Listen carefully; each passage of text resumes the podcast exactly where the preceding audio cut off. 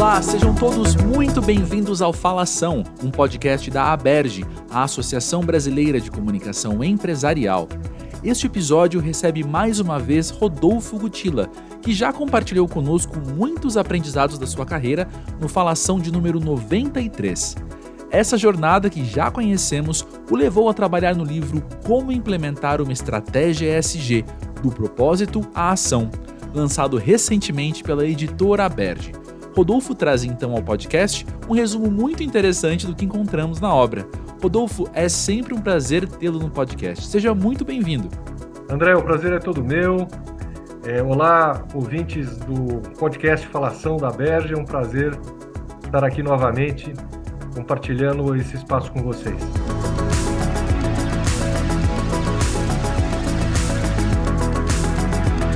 Rodolfo, como é de costume aqui no FalAção, queremos conhecer um pouco mais do nosso convidado. No caso, você já é conhecido aqui nosso da casa, mas caso algum ouvinte ainda não tenha sido apresentado a você, peço que se apresente brevemente.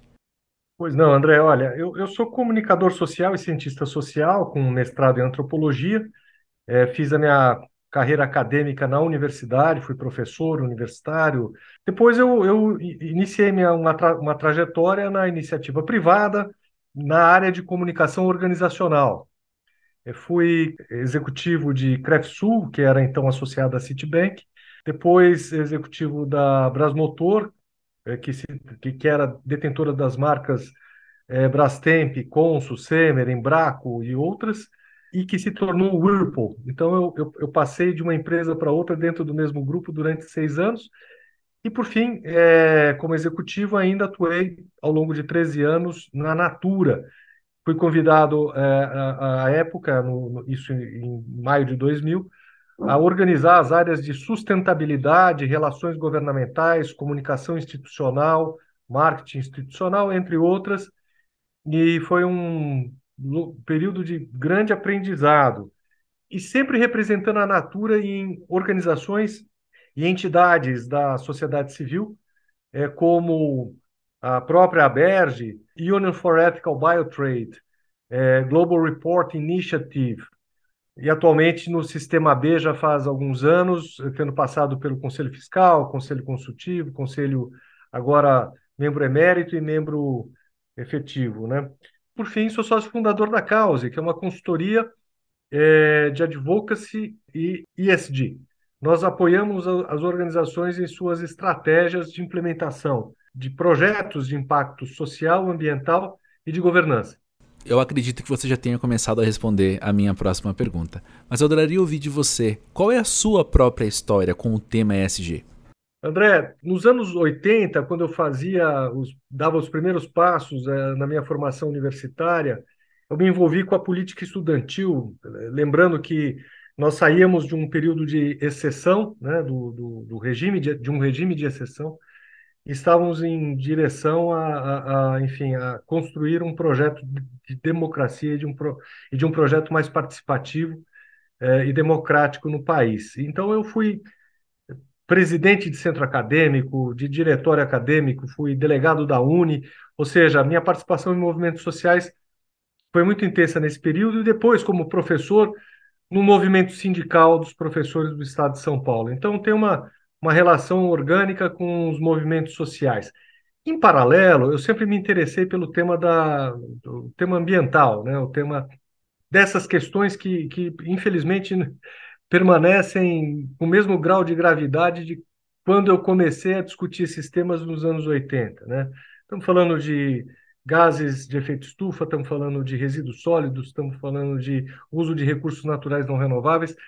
E eu menos militava e mais eh, pesquisava e me, e me educava sobre o tema, porque eu sabia que aquela era a agenda do futuro. E esse futuro chegou, lamentavelmente, não da forma como a minha geração gostaria que tivesse chegado. Então, respondendo à sua pergunta, eu eh, sempre, fui, sempre me envolvi com a agenda socioambiental e com os temas do que se convencionou chamar depois de responsabilidade social corporativa, trabalhando em organizações como Whirlpool, Natura, em, entre outras, em associações como as que eu mencionei anteriormente, e principalmente como cidadão. Eu venho de uma família que tem é, investimentos é, agropecuários no, no, em São Paulo, e eu sempre procurei promover as melhores práticas da, da, de, dessa agenda nos negócios. E esse ano seremos, é, fomos reconhecidos pelas nossas boas práticas socioambientais pela norma Sustainable Agriculture Initiative, S A I, que é uma norma internacional que é, é, verifica e acredita empresas é, que tenham boas práticas sociais e ambientais. Isso nos leva a ter é, mais é, créditos de carbono no mercado de carbono, da forma como ele está hoje organizado no Brasil. E Rodolfo, sobre este novo livro especificamente, de onde veio a ideia de escrevê-lo? Tendo em vista o meu envolvimento com o tema, e sobretudo por conta do fato de que, nos últimos treze anos, eu e meus sócios da Cause, que é a consultoria que eu mencionei, que é, a, apoia organizações a identificarem o seu propósito e a colocarem o seu propósito em ação por meio de projetos, por meio de parcerias institucionais, por meio, enfim, de uma série de oportunidades que venham a se colocar, percebemos que essa nossa experiência poderia ser, poderia e deveria ser compartilhada com um público maior, interessado no, no que se convencionou chamar por E S G, Environmental, Social and Governance, traduzindo em, em, livremente de ambiental, social e governança, para um público que está se iniciando no tema ou que é interessado e não atua diretamente é, nesse campo. E nós, então, identificamos a oportunidade de compartilhar com um público maior as experiências de clientes que é, implementaram projetos de ação de impacto social e ambiental, seja em comunidades de entorno, seja em comunidades distantes, como na Cabeça do Cachorro, no estado do Amazonas, Numa, numa, no maior aldeamento Yanomami do país, com mais de três mil e quinhentas pessoas, num projeto espetacular que levou água potável para essa população. Então, foi, foi pensando no leitor interessado sobre o tema, ou ainda num leitor que vai e que precisa aplicar esse tema, essa temática é, na, na sua organização, foi pensando nisso que nós decidimos é, escrever esse livro. Quais você observa serem, né, em linhas gerais, assim, os principais desafios, então, na implementação de estratégias E S G nas organizações? André, nós temos, um, temos uma metodologia comum que começa por uma etapa que é fundamentos. Eu vou explicar cada uma dessas etapas em seguida.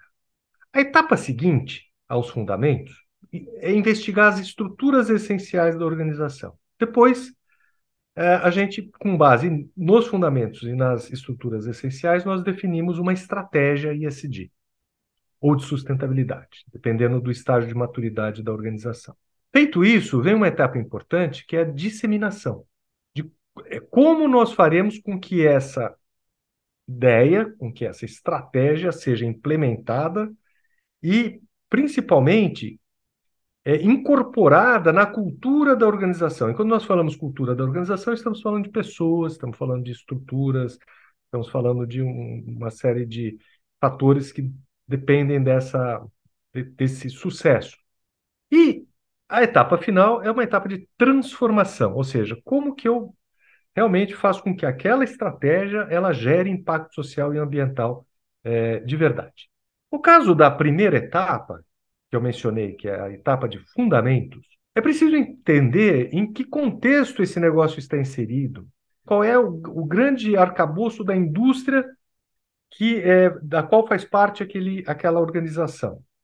Então, essa etapa de investigação é fundamental para que a gente possa identificar quais são as variáveis que estão em jogo para a implementação de uma determinada mudança da organização em relação, seja uma comunidade de entorno, seja uma comunidade distante, seja dentro de uma organização da sociedade civil, seja, enfim, é, o ambiente que for, né? Depois dessa investigação, é preciso entender qual é o propósito da organização, ou seja, investigar a serviço do que está essa organização, que, novamente, pode ser uma O N G, pode ser uma empresa, pode ser uma associação de classe, e nós, é, na Cause, trabalhamos com, com todo esse espectro de potenciais parceiros.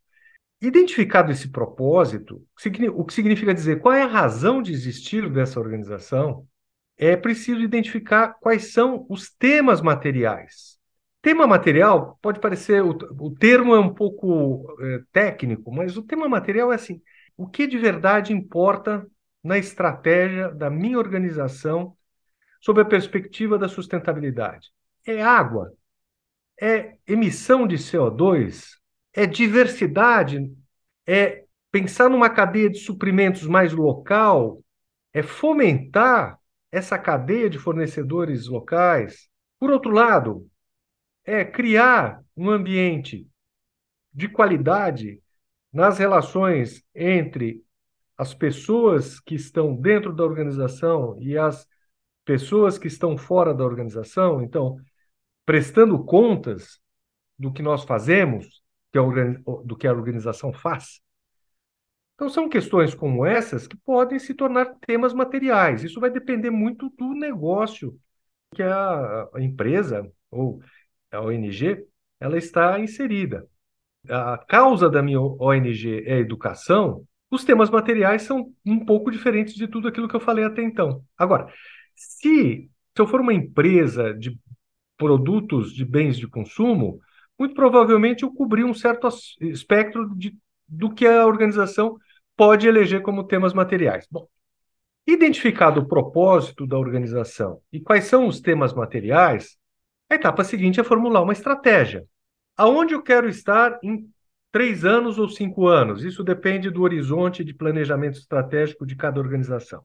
Olha, em três anos eu quero zerar as minhas eh, eh, emissões de carbono por meio de transporte terrestre. Eu quero mudar o meu modal eh, logístico para fluvial, seja lá o que for. Estamos aqui fazendo uma, uma belíssima hipótese de, do que pode ser feito, né? Ah, não, eu quero incluir pessoas com necessidades especiais no meu grupo de funcionários, no meu grupo de colaboradores. Em que funções? Como capacitá-los para isso? E assim sucessivamente. Então, é, feita a estratégia, definida a estratégia, né, em, a, em função dos temas materiais, e, aí nossa estra- e a estratégia ela tem que ser um pouco mais, a, digamos, um pouco mais ambiciosa daquilo que eu falei, que já é quase um plano de ação. Mas a estratégia é, queremos ser a empresa, uma empresa carbono neutro, ou carbono positivo, e nós queremos ter a, a, a nossa pegada da água compensada e queremos ser um exemplo na contratação de pessoas com necessidades especiais. Isso pode ser uma ambição um pouco maior. E aí você tem os planos de ação, que eu mencionei um pouquinho antes, é, de como fazer isso. E a etapa seguinte é definir um plano de impacto, né? Quais são os indicadores de performance que eu vou perseguir, né? Indicadores de processo e indicadores de resultado. Né? Como que eu vou mensurar, ao fim e ao cabo, se eu estou sendo, estou cumprindo a minha estratégia? Para isso, eu preciso ter rituais de governança. Quais são os fóruns que eu vou ter que escalar, que eu vou ter que é, considerar para, primeiro, aprovar a estratégia, segundo, o plano de ação e, terceiro, acompanhar o desenvolvimento e implementação desse plano de ação. É o conselho de administração? É o comitê executivo, se levam? Legal. Existe um comitê de sustentabilidade na empresa? Um comitê de recursos humanos? Existe um conselho consultivo na O N G que vai nos ajudar a avaliar todo esse processo? Voltando para uma empresa. Legal. Como que eu reporto isso depois? Porque quando a gente fala de estratégia e impacto, a gente está falando de, de uma certa etapa seguinte, que é de, de disseminação e engajamento. E aí a gente está falando de comunicação. Né? Não apenas. Uma parte é comunicação. Mas, além da comunicação, ou talvez antes da comunicação, existe uma etapa fundamental que é de engajamento. Ou seja, eu preciso primeiro identificar os meus stakeholders. Tendo identificado os stakeholders e qual é, principalmente, qual é o papel que eu espero de cada stakeholder para a consecução, para o sucesso da minha estratégia, é preciso perceber em que estágio ele está, do que nós, na Cause, chamamos de curva do engajamento. No início de um certo processo padrão, típico, ideal, por assim dizer, as pessoas podem estar desinformadas, podem estar alheias a uma determinada causa que a organização quer levar adiante. É preciso, então, dar informação. No momento que você dá a informação, ela, a, a pessoa fala, puxa, eu sei, agora eu sei. Nesse momento, é importante você dar um certo contexto, porque ele já está informado, mas qual é o contexto? Aí ele, ele vai entender esse grande, esse maior contexto aonde ele está prestes a entrar. Feito isso, é preciso fazer com que essa pessoa tenha vivências, ela tenha experiências, para que ela se torne consciente do que, daquele processo. Ela fala, aí ela vai dizer, poxa, eu, eu, eu sinto, eu sei, eu, tá, e eu sou parte disso. Nesse momento, você faz a convocação. Essa convocação pode se dar por meio de várias formas, mas é, o objetivo é sensibilizar essa pessoa para que ela diga e ela saiba que ela pode.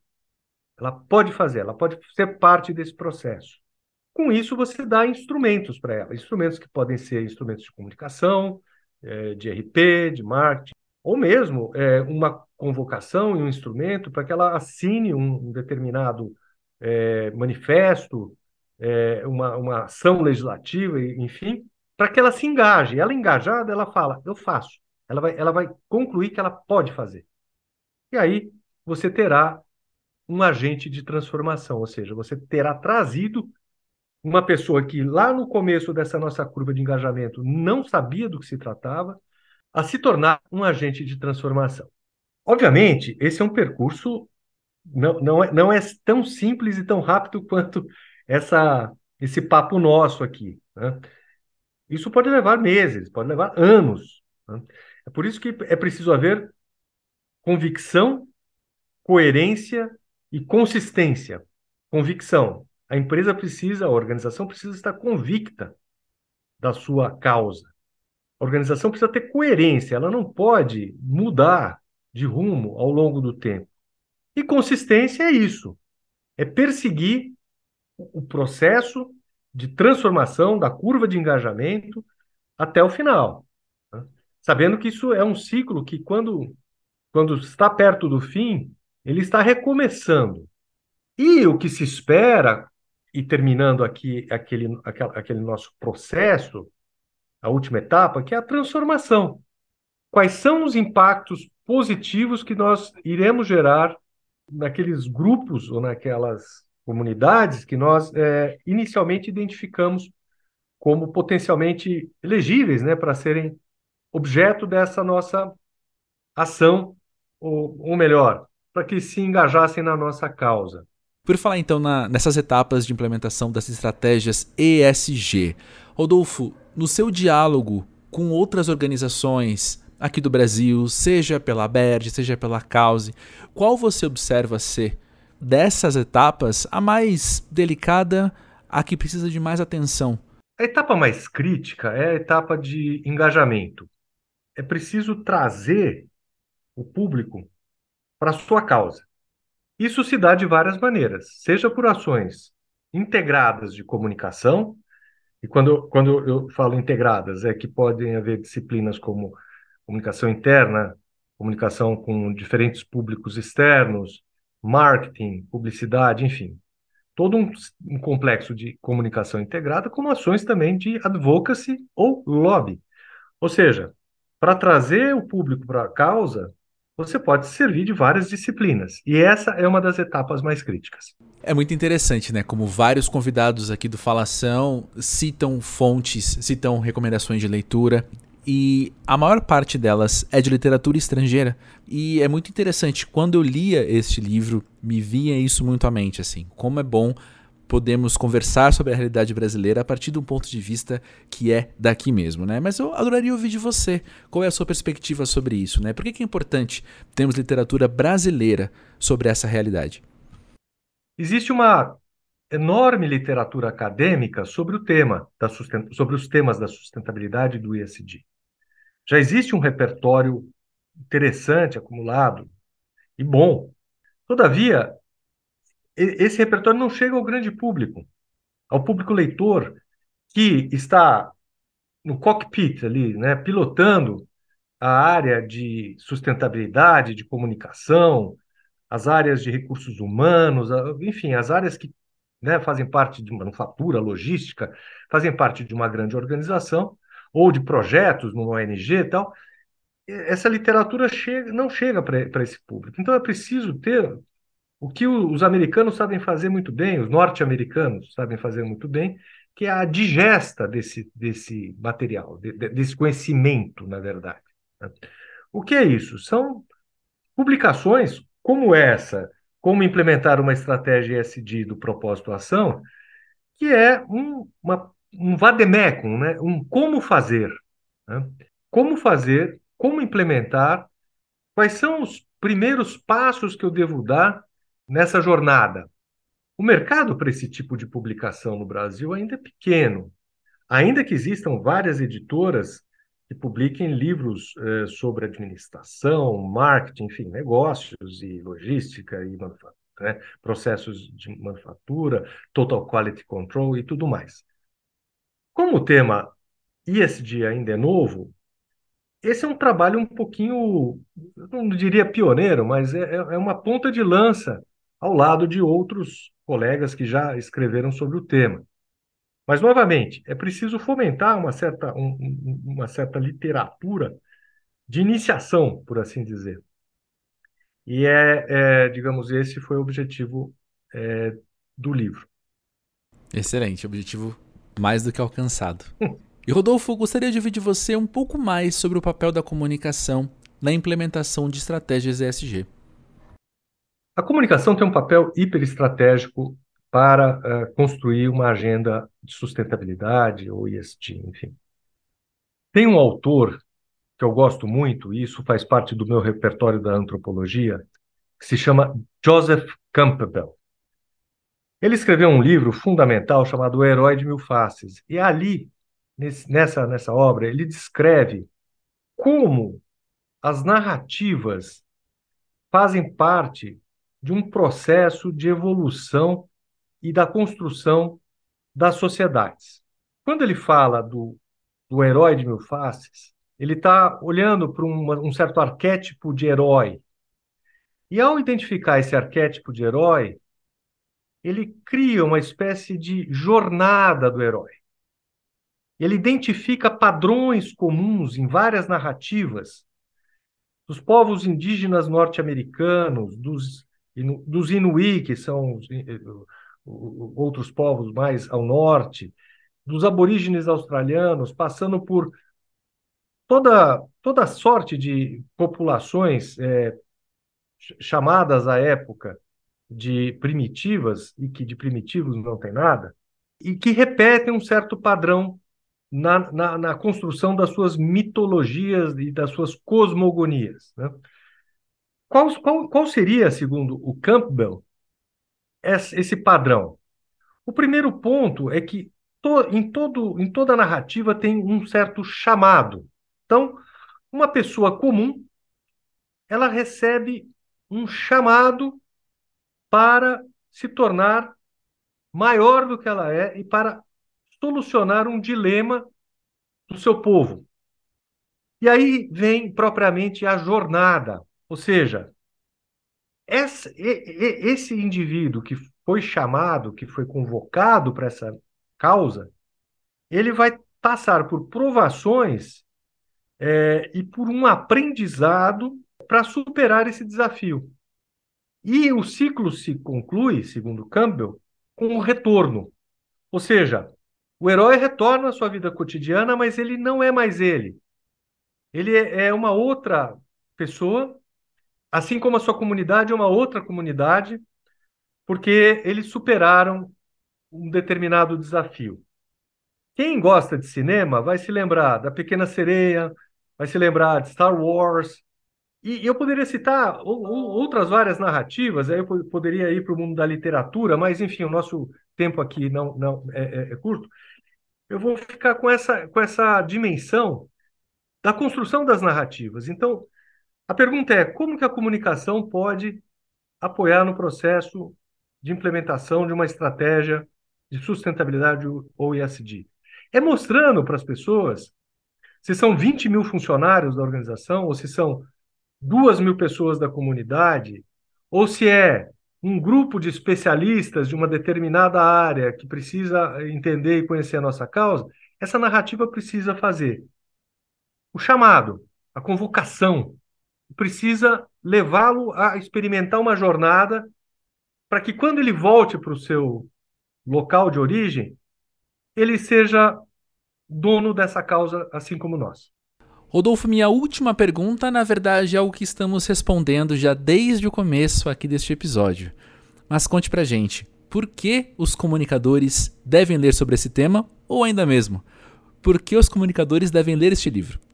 Eu, eu sugiro que os, os comunicadores é, ultrapassem a fronteira da comunicação de uma forma mais, mais ampla, seja por meio de um projeto de vida numa universidade, ou seja, uma formação mais estruturada, ou seja, por meio de uma formação continuada em cursos de aperfeiçoamento, como os cursos da Aberje ou, ou de outras organizações. Eu acho que o, organiza... o comunicador organizacional ele precisa é, ampliar o seu repertório, especialmente no campo das chamadas ciências humanas, ciências sociais, filosofia, as ciências do comportamento humano, enfim, todo, todo, todo esse espectro de conhecimento que foge, que está um pouco fora do, do campo técnico e do campo de, o, operacional do dia a dia, né? Ou seja, refletir sobre o, o seu papel no mundo é fundamental. E um mundo que já não é mais o meu mundo. É, é, esse mundo que eu habito, né, esse planeta que eu habito, eu, eu sou um mero inquilino dele, né? E as gerações futuras, aqueles comunicadores que chegam para começar o, o baile, né, para começar a festa, vão encontrar um mundo bastante desordenado, né, bastante é, caótico por, em alguns aspectos, mas com enormes possibilidades de regeneração, de transformação. E eu falo isso como, também como não apenas sócio fundador da Cause, mas como conselheiro do Sistema B Brasil. É, o Sistema B, eu convido a todos a, a conhecer, é, um, é uma organização internacional que tem por, por, por objetivo reunir pessoas interessadas em regenerar a atividade econômica no mundo. Então, o meu convite é esse. Venham com bastante interesse para fazer essa mudança tão necessária de padrões de comportamento e de padrões de consumo e sejam felizes. E esse foi mais um FalAção. Para conhecer e adquirir outros livros da editora Aberje, visite o portal aberje ponto com ponto br, onde você encontra também informações sobre cursos, eventos e também sobre como se tornar um associado. O FalAção é produzido por André Felipe de Medeiros, ao lado da equipe Aberje, formada por Emiliana Pomarico, André Nacassone e Arthur Mota. Até a próxima!